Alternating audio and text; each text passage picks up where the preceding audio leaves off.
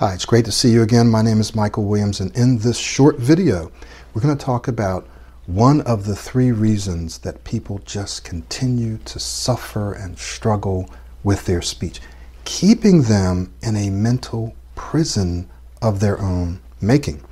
So, we talked about three reasons. I'm going to review what those three reasons are, but we're going to talk about in a little more detail the first one. So, the three reasons are, if you can recall, if you watched the last video, are fear, money, and time. So let's talk about fear. Four basic fears, four things that people ask themselves that come out of fear. The first one is, will this work? So you're struggling with your speech, you're suffering, you're out there, you're searching the internet, you're looking at different solutions, and you ask yourself, okay, will this actually work? Does this actually work? Or is this a scam? Is this someone just trying to make money? So, will this work? The second is, will this work for me? Okay, I see testimonials, I see reviews, and maybe they're fake, maybe you paid them to do that. Uh, maybe it works for some people, right? Maybe you don't even think that. Maybe you just think, well, it worked for them, but I'm different. I've tried everything. Is this really going to work for me? Will it work for me? Third, will it work for others?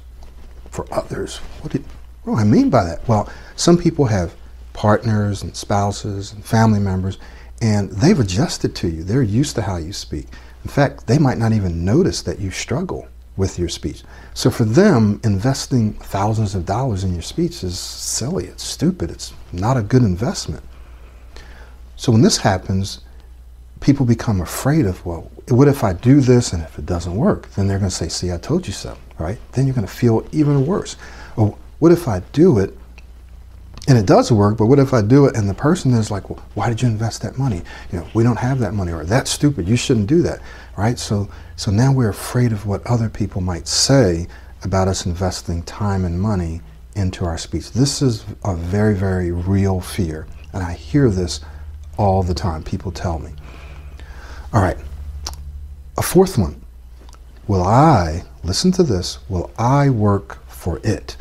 How many times have you and I started programs, started reading a book, watching videos, coaching, and we didn't follow through? So we create a pattern of starting stuff, we get excited, goes well at first, and then we start slacking off. We've all done it, I'm sure. So then we ask, will I work for it? Will I actually do the work or will I repeat my pattern?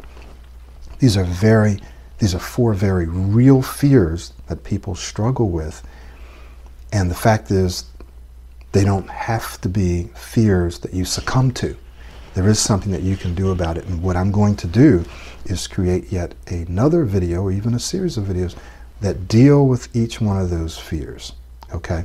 But I just want you to think about the fact that these are very real fears. I want you to reflect on them. And then we'll talk about what you can do about those fears a little later. For now, I want to invite you to schedule a call with me, a Freedom to Speak Smoothly call.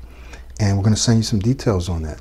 And what you and I are going to do is we're going to map out how you can overcome those fears and how you can actually move forward so you don't have to continue to struggle, so you can live a higher quality life so that you can take advantage of those career opportunities, so that you can take advantage of those social and relationship opportunities that you deserve.